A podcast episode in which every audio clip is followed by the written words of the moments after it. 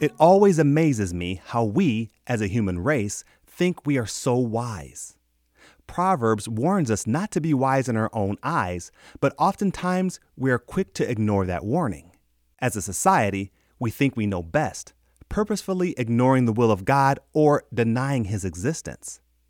Even those of us who call ourselves Christ followers fall into the trap of thinking we are wise in our own eyes. We may find ourselves questioning God, ignoring his leading, or neglecting his counsel before we make a decision or go in a certain direction. And when things don't go the way we think they should, we may even blame God as if he should be following us. When we forget that God is the potter and we are the clay, not only do we forget our place, but we forget that His ways are higher than our ways and His thoughts are higher than our thoughts.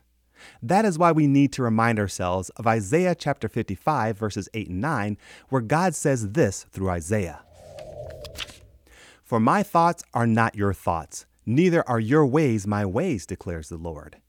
As the heavens are higher than the earth, so are my ways higher than your ways, and my thoughts than your thoughts. As the heavens are higher than the earth, so are my ways higher than your ways. It is our pride that elevates us to think that we know better than God. But it is our humility that helps us to remember the truth of this verse. We are nothing compared to God.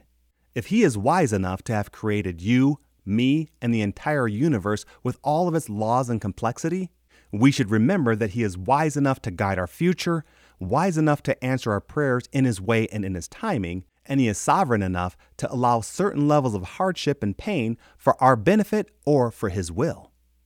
God is God. He is Almighty, all knowing, and His ways are higher than our ways.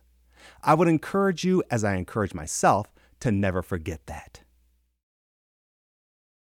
If you are a chess player, you might be able to appreciate someone who is a master at the game.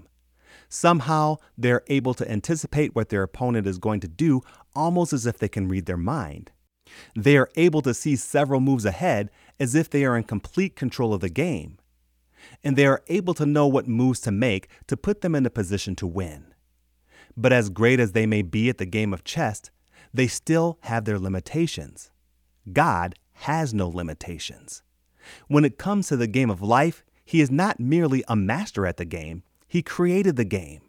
He created the board, the pieces, and all of the rules. He has the power to manipulate the pieces, is wise enough to see infinite moves ahead, and he even has the authority to change the rules. We will never comprehend his ways, and we will never fully understand his thoughts. That is why he says about himself in Isaiah for my thoughts are not your thoughts, neither are your ways my ways. As the heavens are higher than the earth, so are my ways higher than your ways, and my thoughts higher than your thoughts. So I would challenge you to never rely solely on your own wisdom, but in everything, humbly seek the Lord and his wisdom. Thank you for listening to the Lord of My Life podcast, and be sure to visit our website at ktfproductions.com.